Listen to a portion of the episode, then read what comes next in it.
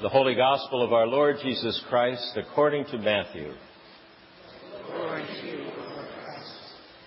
Another parable Jesus put before the crowds. The kingdom of heaven is like a mustard seed that someone took and sowed in his field. It is the smallest of all the seeds, but when it has grown, it is the greatest of shrubs and becomes a tree, so that the birds of the air come and make nests in its branches. He told them another parable. The kingdom of heaven is like yeast that a woman took and mixed in with three measures of flour until all of it was leavened. The kingdom of heaven is like treasure hidden in a field, which someone found and hid. Then in his joy he goes and sells all that he has and buys that field. Again, the kingdom of heaven is like a merchant in search of fine pearls.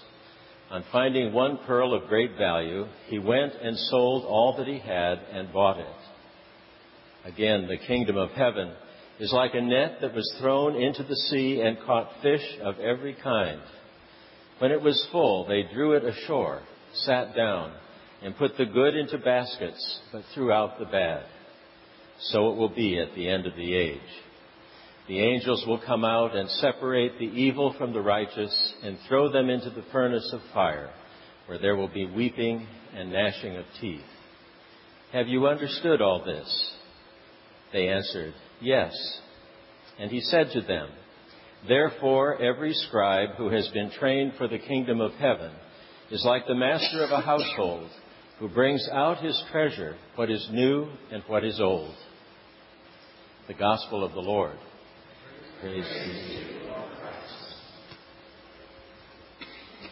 May the words of my mouth and the meditations of our hearts be ever pleasing in your sight, our Lord and Redeemer. Amen. In our family room, on the mantle of our fireplace, is a sign Be patient with me, God isn't finished with me yet. Many times when our children were growing up, that sign gave me pause. Actually, God isn't finished with any of us yet. We are in the process of being transformed, struggling with good and evil, experiencing successes and failures, and as the song goes, picking ourselves up and starting all over again. The most recent events of the past weeks, the senseless acts of terrorism and suicide and bombings, killings and wars, the children crossing the borders, and most recently the bombing of Malaysian Flight 17, has left, it's just too much to take in. I am struck by the fact that while I am deeply angered and saddened, I am no longer shocked. I am numb. And that is very unsettling to me. Unfortunately, it is becoming all too familiar. There are so many questions. How can those responsible for these tragedies have so little regard for human life? Where is all this misdirected hatred and anger coming from? Why are innocent people chosen as the target for violence? Where is God in all this? In Romans, Paul tells us if God is for us, who, who is against us? And Paul is convinced that despite all the adversity he saw in the world, nothing will be able to separate us from the love of God in Christ Jesus our Lord. So, how does God's love manifest itself in our lives? I believe that Jesus gives us a roadmap to that question through the lens of the parables. What is a parable? C.H. Dodd states in his book on parables, at its simplest, a parable is a metaphor or a simile, drawn from nature or the common life, arresting the hearer by its vividness or strangeness and leaving the mind in sufficient doubt about its precise application to tease it into thought. We are meant even today to wrestle with the meaning in our search for truth. All the parables we heard this morning begin with the words, the kingdom of heaven is like. Take the parable of the mustard seed. What isn't commonly known today, but was well known during Jesus' time, is that the mustard seed was being one of the smallest seeds, not the smallest, but one of the smallest. And in fact, it was a weed. It can grow to 6, 12, or even 15 feet in, high, in height. There is tremendous contrast in size. So much comes from so little. Even though Jesus and his followers were such a tiny little group, and even though the kingdom seems at times virtually invisible, one can have faith in its final coming in fullness. We can have faith that it is spreading. So it is with the parable of the yeast, a small unit of fermented dough in biblical times, not like the little packages of yeast we buy in the supermarket today, but mixed into three measures of flour would grow to roughly one and one eighth bushels total. Such a small amount of yeast mixed in with a large amount of flour would make an awful lot of bread. Again, the contrast in size to emphasize that while the kingdom of heaven in each of us starts small, it will grow and continue to flourish and become surprisingly great.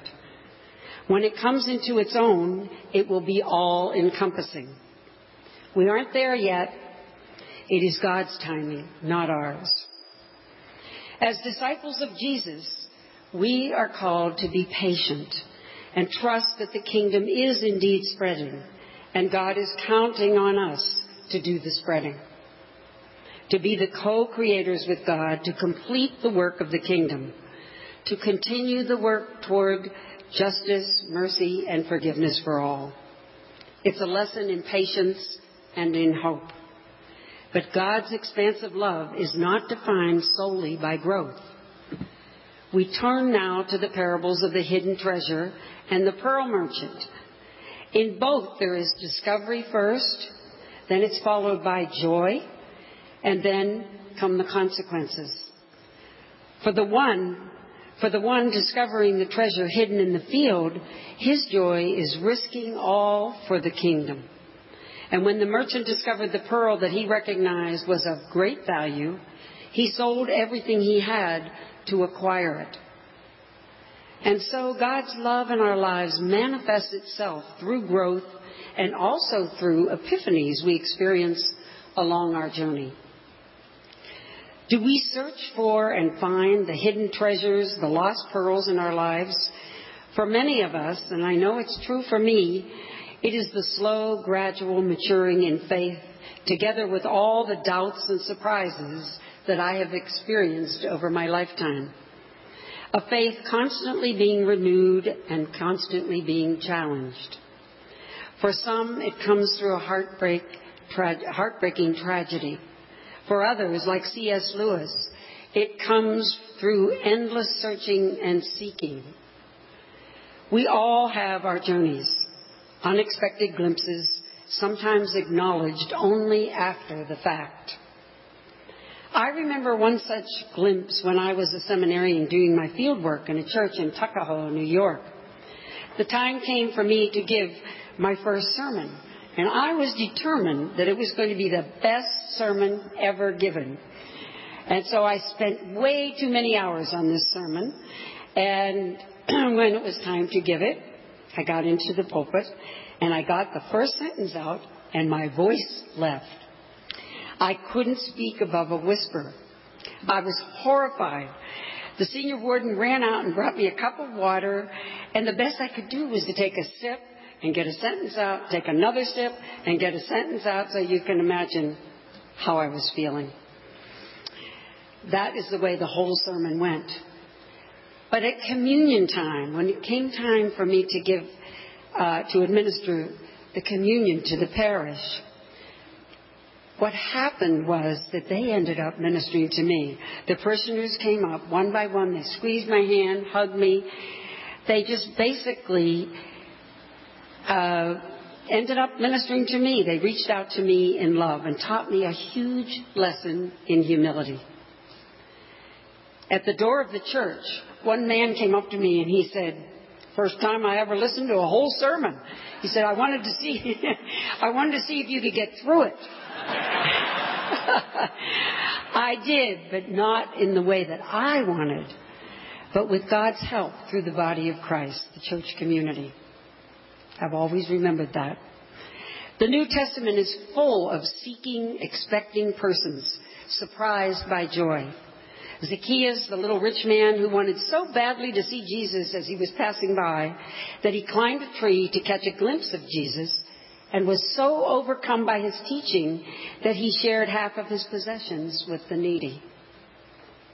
And then there's Peter, who had denied Jesus three times before his death, and he was heartbroken.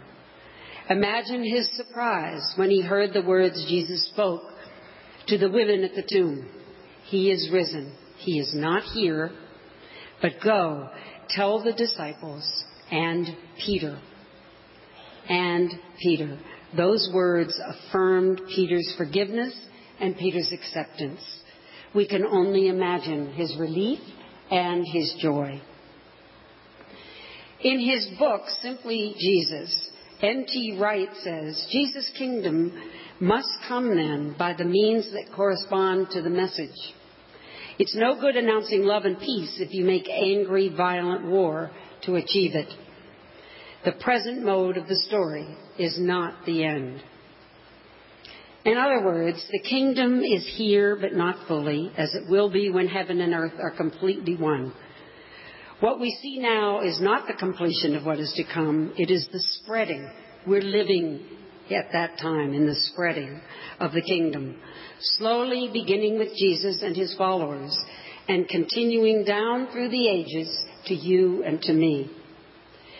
Wright continues when Jesus healed people, when he celebrated parties and hung out with all sorts of people, when he offered forgiveness freely to people, in all these ways, it was clear that this wasn't a foretaste of a future reality. This was reality itself. This is what it looks like when God is in charge. This is heaven on earth. The kingdom does make itself known in surprising times, places, and persons, and continues to spread like the mustard seed and the leaven throughout the world. Therein lies our hope. Patience and faith are what is needed in the meantime. We have to persevere, and we must remember that God is in charge. Amen.